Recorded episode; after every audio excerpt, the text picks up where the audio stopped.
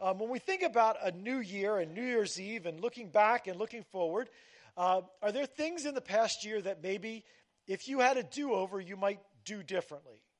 Anything in the past year that maybe if I could go back and do it, say it differently, or maybe not say it at all?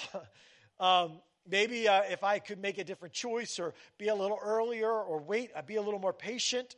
Um, are there things that you would do differently, opportunities you would take that you didn't take before? I, I think about how we make choices in our lives. Every year, the, the year that's ahead of you is about the choices that you will make, the directions that you will choose. How do you make those choices? What, what drives, well, I'm going to do this instead of that? Is it that you know the right way versus the wrong way? I don't know that that's true. Because aren't there times where you knew the right way and you still chose the wrong way? So it's more than knowledge. I know our world thinks it's all about education and knowledge. But choosing the right path over the wrong path, choosing the good path over the bad path, is about something else. And I don't, I think that Jesus really challenges on us today in the passage we're going to look at about that. You know, when I was in college, it was that first time in my life where I was stepping out into like personal responsibility for you know, kind of everything, you know, when you eat and um, taking care of your laundry and making sure that, you know, you get enough sleep and all that kind of stuff. And uh, I remember that as the semester progressed, the, we were at college in Florida, right on the Gulf Coast. So as the beginning of the semester, especially in September, it was still very warm outside. And so it was easy to get to these beautiful white sand, clear water beaches down in the Gulf of Mexico. Beautiful. Water's warm and everything. And we're college kids. So every day you're presented with a choice.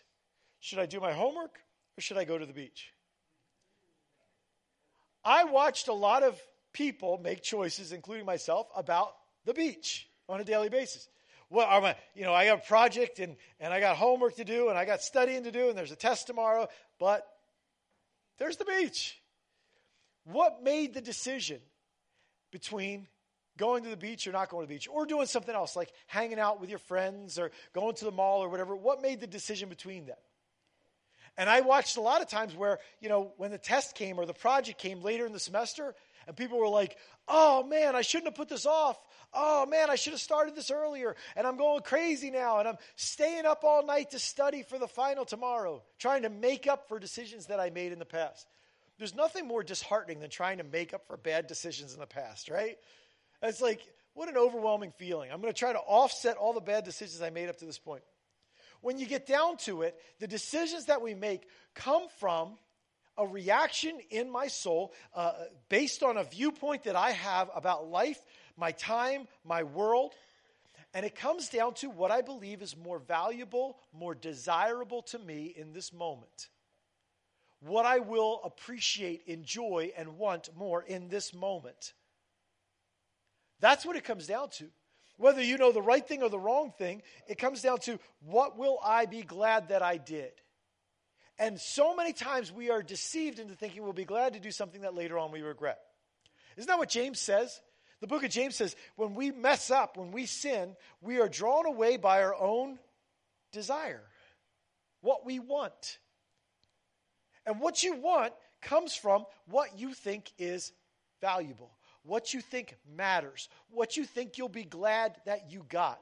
Jesus talks about what we value often and how they affect our choices. And so we're going to dig into this study I'm calling the words of Jesus. And we're going to look at some of these familiar things he says. Because following Jesus, if you say, I'm a Christian, I've given my life to Jesus, I'm a follower of Jesus Christ, then that means something. Here's what it means you're going to follow what he says. When Jesus says something, you're going to take it to heart and you're going to respond to it in the best way that you know how. You're going to take direction and instruction from Jesus. So, to kick off this year, here's what I'm asking you Do you pay attention to the words of Jesus? Daily, through your life, are you paying attention? Are you tuned in to the words of Jesus? So let's just give you a, this past year was an election year, and there was a lot of hype about elections and whatever. And there seemed to be a lot of anger and a lot of um, pride involved in political discussions. Did you notice that? People were very, very mad, very dismissive, no finger pointing.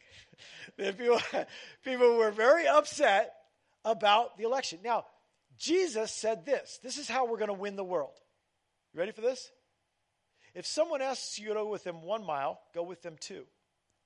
If someone strikes you on one cheek, give to them the other cheek. Now, when was the last time that was at play in your life? And how does that affect how you deal with our political realities in this world? Like, what, what about the way of Jesus is so easy to let go of that it doesn't challenge us? It doesn't show us that it's radically different from the way of this world. And so I hope that as we look at the words of Jesus, that it shakes us, that it challenges us, that it changes us, that it convicts us, that it breaks us because it is way too easy. And I've seen it in churches and I've seen it in Christian homes. It is way too easy to put the label Christian on what is actually worldly and human. Have you noticed that? We are so consumed with worldly methods of winning and getting our point across that we've forgotten that the one we follow took every wrong path to get his point across. He came without wealth or power. He came humble. He used words without standing. He never studied. He never had stature as a rabbi or whatever, where, where everybody recognized him. He went against religious leaders instead of bringing them onto his side. He interacted with the people who were rejects in this world. The one that we follow stepped out of everything the world would say that you need to do to be heard, and his words changed the world. So if we want to change the world, and the world needs to be changed, then shouldn't we follow him? Shouldn't his words drive our lives? So we're going to start in Luke 6. And some of the words that we see here are pretty familiar. They echo the words that we would see in Matthew 5, 6, and 7. We call it the Sermon on the Mount. Now, I'll tell you right off the bat, this may or may not be the Sermon on the Mount.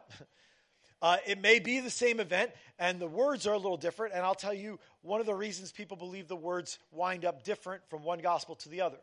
When Jesus originally spoke, he spoke in a language called Aramaic. When the gospel writers wrote, they wrote in a language called Greek. So when you're taking from one language and translating it to another, sometimes you choose different words. So it may be that when you compare Luke 6 to Matthew 5, it doesn't exactly match up, but what you'll notice is that the themes are similar there. On the other hand, this may be another time where Jesus teaches. When you drive, when you go back to verse 17 of chapter 6, it talks about when he had come into a flat place, a wide open plain. Um, and some people believe that that is meant to differentiate from the Sermon on the Mount. He went up on a mountain to teach, and this is on a flat place. So it could be a different time. It wouldn't surprise me at all if Jesus gave the same topics more than one time, gave the same teaching more than one time. That wouldn't surprise me uh, in the least. And so we don't know if this is actually the Sermon on the Mount, but it's a little different than the familiar Sermon on the Mount. We're calling it the Beatitudes because the, the Beatitudes start with this idea of blessed are. These are the ones who are blessed. Okay? So read with me these verses starting at verse 20 down to verse 26. Here's what it says Looking at his disciples, he said, Blessed are you who are poor, for yours is the kingdom of God. Blessed are you who hunger now, for you will be satisfied. Blessed are you who weep now, for you will laugh. Blessed are you when people hate you when they exclude you and insult you and reject your name as evil because of the Son of Man. Rejoice in that day and leap for joy, because great is your reward in heaven. For that is how their ancestors treated the prophets.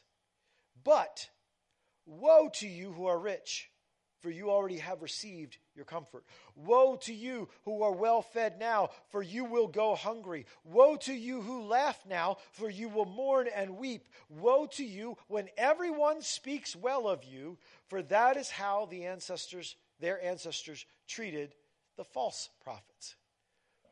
Is that challenging? Is that confusing? Unsettling? Guess what? It's meant to be. And Jesus, speaking to a crowd on a wide open flat space, is speaking to you today and asking you to get your brain in gear, to get your heart tuned in, and to learn what he's saying to us. Jesus is making some really powerful points. And what he's trying to do is challenge our natural ideas. What you and I, as human beings, think, feel, act, interact with by default, Jesus is coming after us to challenge us about that. And he's doing it by talking about who is blessed and who is in a position of woe, danger, judgment coming upon you. Okay, so let's talk about blessed and woe. Blessed in a position of advantage, in, in a desirable situation. In other words, the most beneficial, most favorable position. When Jesus says, blessed are, or blessed are, he's saying, these people are the people that have got it made. These are the ones that you'd lo- you want to be in their position. They have the most desirable position. They are the one in the most advantageous position. On the other hand, he says, Woe to these. And those people are in the most undesirable position. Those are the ones that should be shaking in their boots. Woe to them. Warning to them. You are in danger, you are in trouble. So blessed and woe. When Jesus says these things, he is meaning to shock us. Shock us to the place of shaking up our way of thinking. He is making some counter-cultural points. Let's think about them for a second. Because in that culture, if someone was poor and hungry and sad, that meant something about them. In the Jewish culture of, of worshiping God and, and, and uh, giving your life to Jehovah and being a, a Jewish worshiper of, of Almighty God, if you were poor, hungry, and sad, it meant God didn't like you. It meant you had done something wrong. It meant God was after you because if you were doing the right thing, God would be blessing you. And if you were doing the wrong thing, then you didn't have money and you were sad and, and, and you were hungry. You didn't have enough to eat. Jesus says those are the ones who are blessed. To be rejected by religious leaders meant that God didn't approve of you because God clearly approved of the religious leaders, right? And so, this idea of what Jesus is saying is exactly the opposite of what they would have expected to hear. It is like, I've heard it described before as a thought bomb. Like when Jesus speaks, he puts something into your head and it's meant to just kind of like blow your mind up. Like all that you thought you knew and everywhere you felt settled and sure about yourself, he meant to unsettle you because he means to transform you. He means to remake you. He means to change you from the inside out through the very depths and fabric of your soul to change you so that you're different. You're not just reformed, you're not just, you know, band-aided up.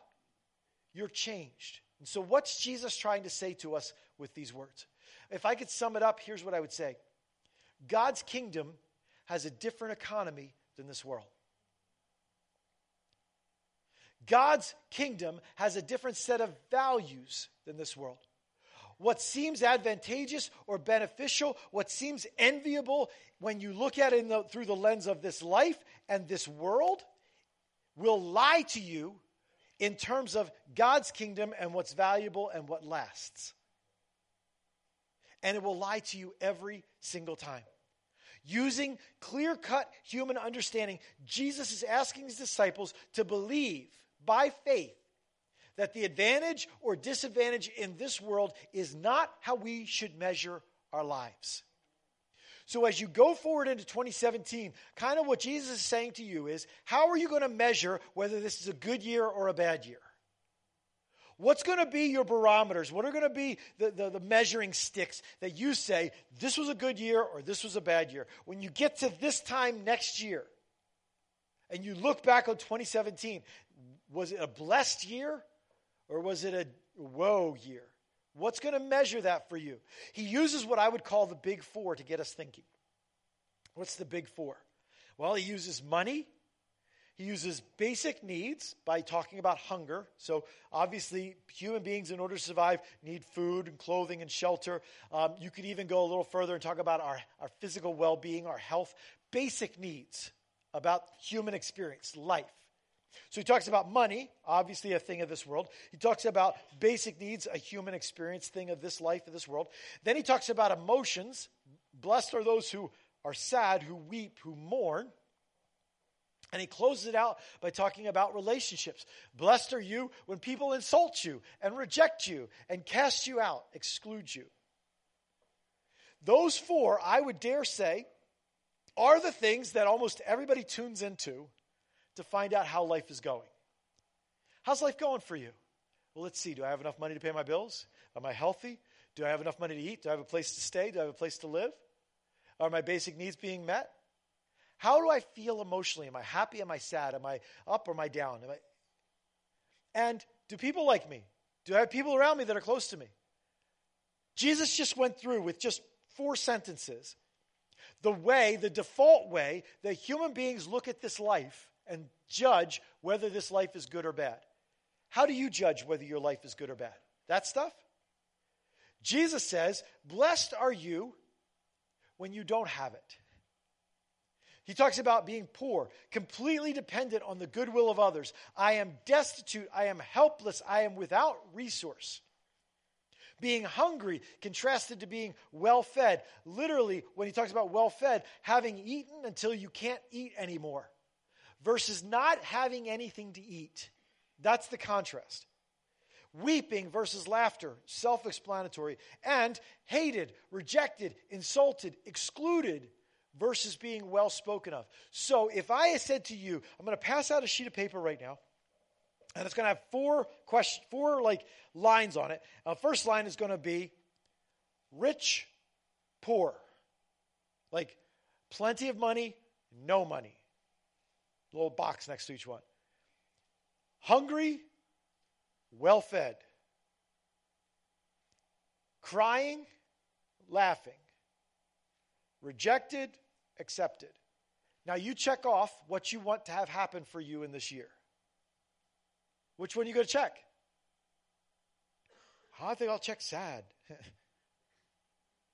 Jesus says that's what we should check. Poor, hungry, sad, rejected. Why? Why would he say that to us? Because people define their lives by this stuff, whether my life is in good shape or bad shape. And Jesus is saying we should not be using those things to define our lives, whether or not we are blessed. He does it by saying that when things are good in those zones, we should be on the lookout for danger. And when things are bad in those zones, we're actually in a great spot what he's saying is, when I am in those places of poor and hungry and rejected, I am aware of my living for a different reality, a different kingdom, a different world. Because I've got nothing in this world. But, and I think you know this, when I have those things, it is this gravity that pulls me into living for those things, isn't it? So Jesus is not saying it's evil. He's using, uh, you know, a rhetoric way of talking about this here. He's not saying it's evil for those things, but he's saying, do you recognize the danger of them?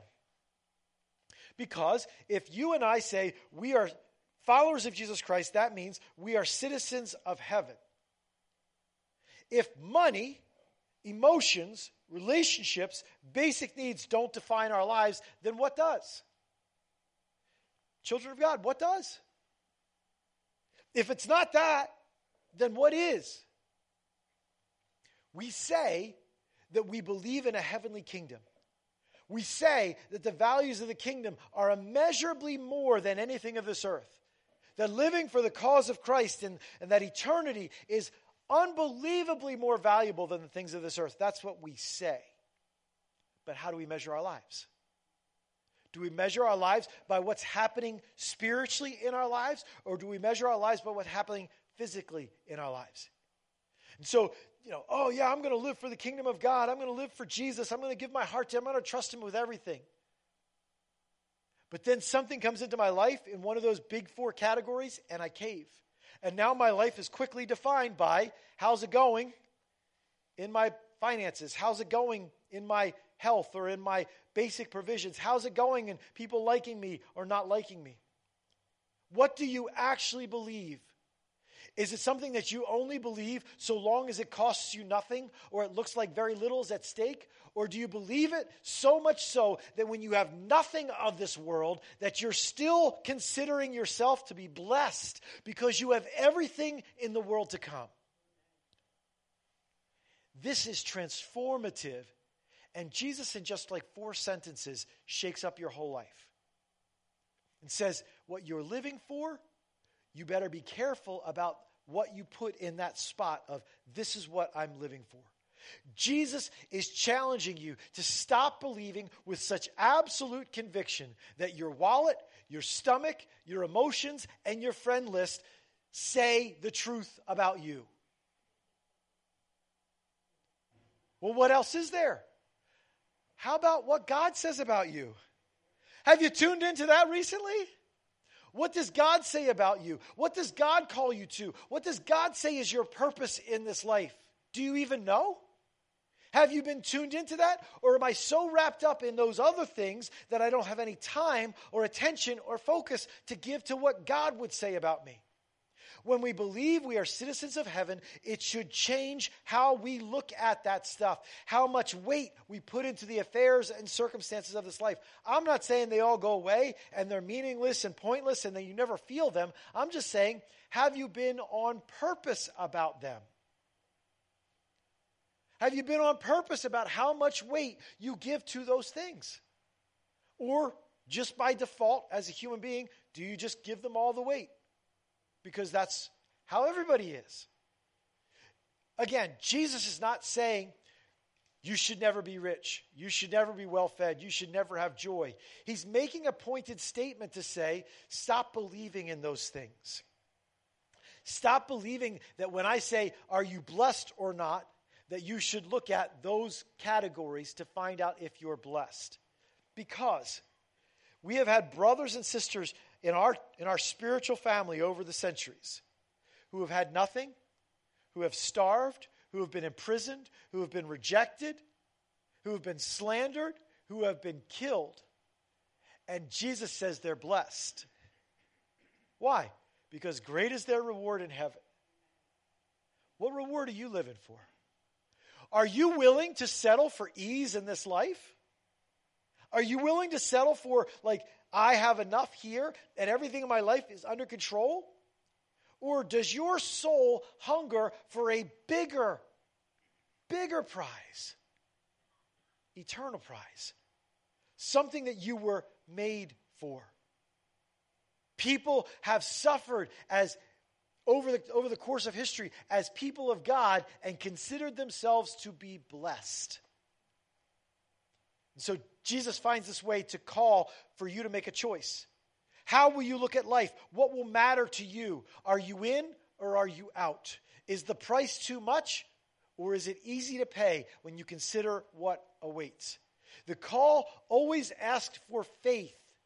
Jesus always intertwined. If you're going to respond to this, if you're going to say yes to this, it's going to require faith if you're going to walk the way Jesus is asking you to walk, it's going to ask you to stop believing what you see and start believing what he says. Are you willing to do that? You willing to plant that seed, water that seed, nurture that seed in this year and see that grow into what God wants in your life? Jesus is trying to destroy the mindset that so many in this world have bought into about what makes a good life versus what makes a bad life. What if this year, what if 2017 was the start in your life of living for heaven? What would look different if you started living for heaven instead of earth? What if for you it was the start of letting go of this life and its messages about your worth? What if it was that? What would change in you if that's what God did in you this year?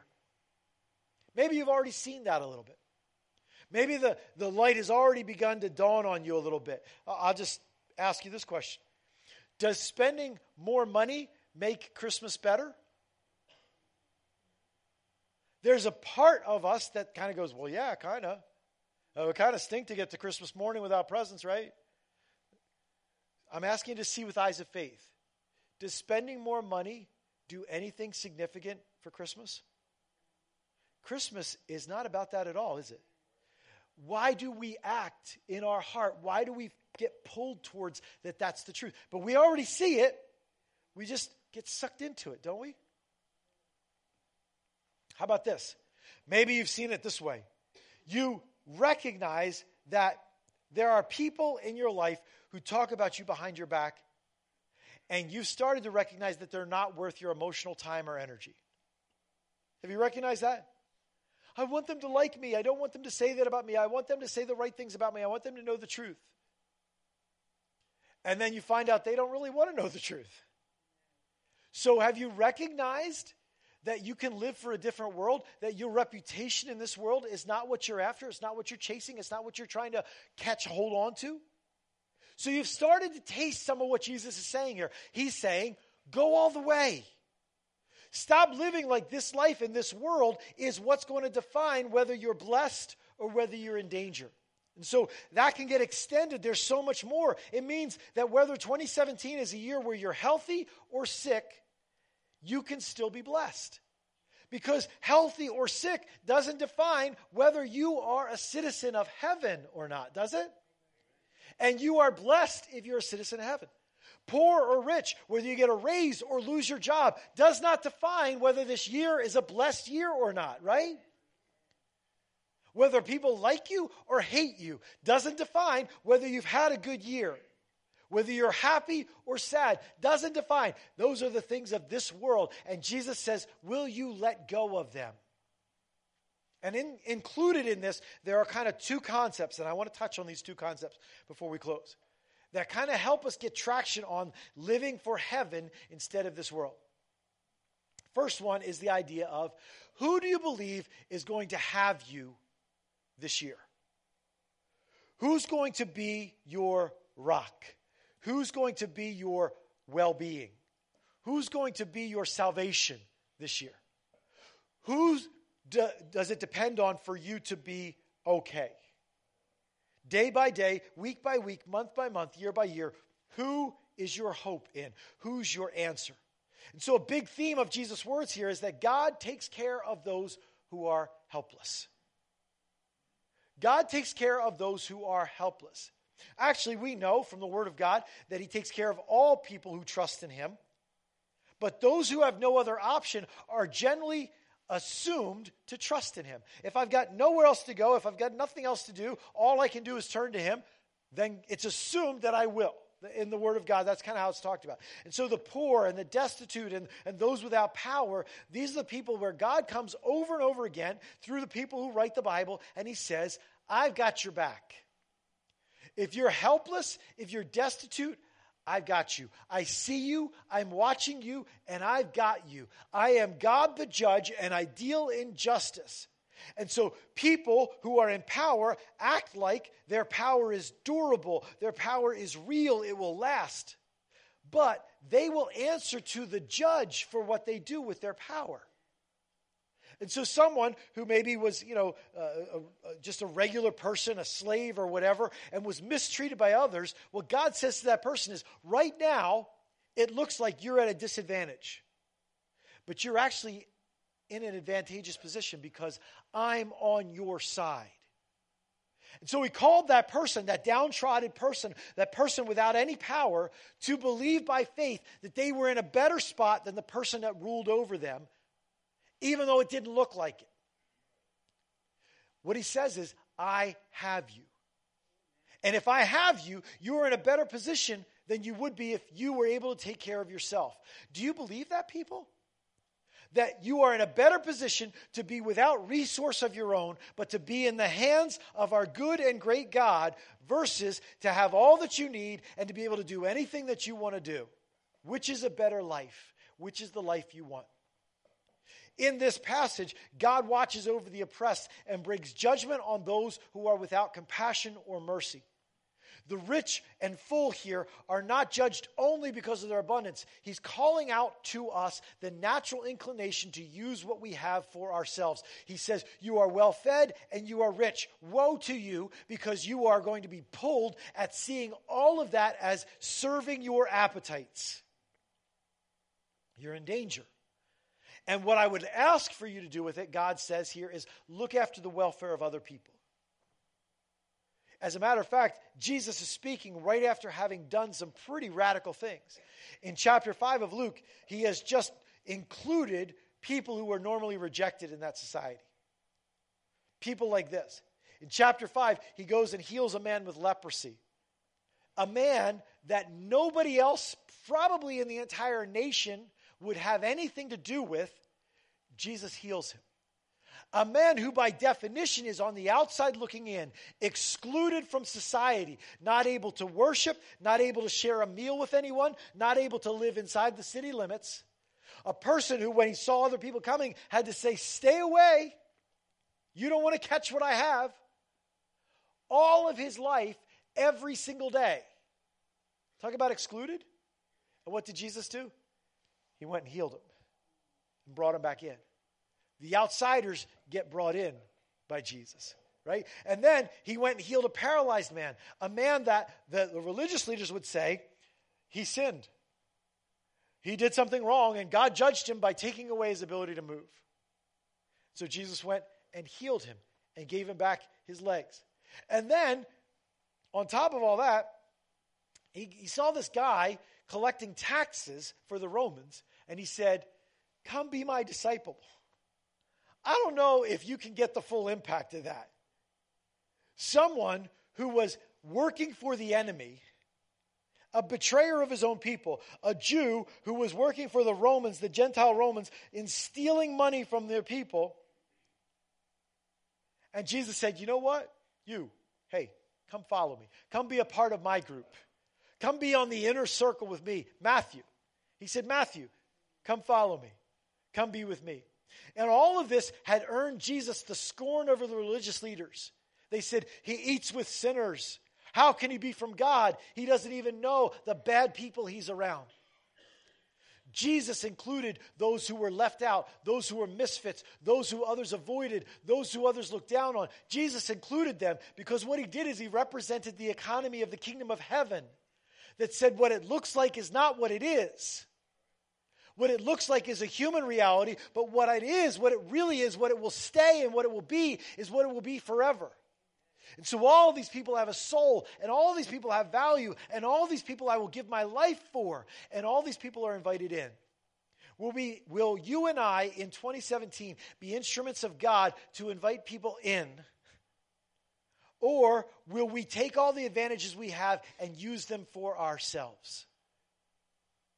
The difference between that question is whether you believe God is holding you and whether you believe that his promises are true. Jesus says, when, I, when you have wealth or when you have food or when you have an advantage, will you use it for other people? The only way you do that is that you believe the future he promised is coming. Not because the poor look like they're in a great position, but because we believe that those who are poor are under God's care, that they matter to Him. And since they matter to Him, they matter to me. Not because those who are mourning are, are you know, people that, that are fun to be around, but because we know that God says He will comfort them, He will heal them, that death will not be the end, but only a small part of our story. And so we enter into their mourning and we see them as people who are worthwhile because God sees them as someone who's worthwhile. So by faith, we look past what our humanity, our emotions tell us, and we dig into the truth, what God says. Hunger and shortage of food is only a reality in this life for those who follow Jesus. It will not be a reality in eternity. And rejection, just for a moment. A time is coming when all those who hate you will be silenced by Jesus. Do you believe that? Will you live that? If it's hard for you to grab a hold of Jesus' words here, maybe it's because you have a hard time trusting that God is holding you. That whatever you encounter while trusting Him is better than what would come otherwise. 2017, there are going to be some things that come into your life that you're going to be like, I wish I didn't have to face that. I wish that didn't come into my life. And in that moment, what I want is for you to hold on to this thought Do you believe that what God just brought into my life, what God allowed into my life, and what God will do with it is better than what would have come otherwise. Well, what if what if someone that I love dies? How could that be better Will you believe that what God brings into my life is better than what would have come if He didn't bring that into my life? Or not? I'm not saying I can explain it all to you and, and you, oh, okay, now I get it. I'm just saying, do you believe that? Do you know who He is? Do you know how good He is? And will you believe that whatever He brings into your life in the coming year will be better than what would happen if He didn't bring it into your life? That's faith. The other thought, not just that God is holding you, is this what lasts? People, what lasts? What's worth the time that you have this year? What's worth spending your time, your energy, your talent, your opportunities? What lasts? Jesus challenges us to live like this by believing that real value is found in living for the eternal, living for the kingdom of God. It means what it looks like now will not endure. And so you've got things you've got to do today, tomorrow, in the coming year, in the coming months. You've got stuff you've got to do. Are the tasks that you are consumed with worth being consumed with? Do you need to reevaluate how much weight you'll give to the stuff of this world? How much energy, how much time, how much you're going to get wrapped up in wealth or words, emotions or physical well being? Having lots of this world's good stuff automatically tries to shift your focus from the kingdom of God to the kingdom of this world. But Jesus says, when people insult you and hate you, jump for joy. Is that what it feels like? When someone says something really nasty and mean, like you should go jump for joy, Jesus says, jump for joy. How do you get there? How do you do that? You do that by saying what lasts. Their rejection doesn't last. My acceptance in Christ lasts forever. Over and over again, we see this idea in Scripture. Jesus telling the story of the rich man and Lazarus. The rich man had everything in this world. Lazarus had nothing and begged outside his gates. And when they went to their eternal destination, flipped. Not temporarily, eternally. Over and over again, he uses this device. He says to us, In my kingdom, the first will be last, and the last will be first. Do you believe that? Do we live like that's true? He says, Whoever wants to save their life has to lose it. Whoever tries to hold on to the life and save it will lose it. He says, What does it gain you if you gain the whole world and lose your soul? Jesus is deliberately calling us to disconnect from the normal human way of thinking, feeling, and looking at life. If you struggle to jump for joy when people hate you, if you struggle to live and respond to what Jesus is saying here about wealth and about uh, emotions and about uh, physical well being and about rejection from people, if you struggle to, to buy into that, to consider yourself blessed, then maybe you find it hard to believe that there's a kingdom coming where all this will look so small and so brief. Do you believe? Do you believe?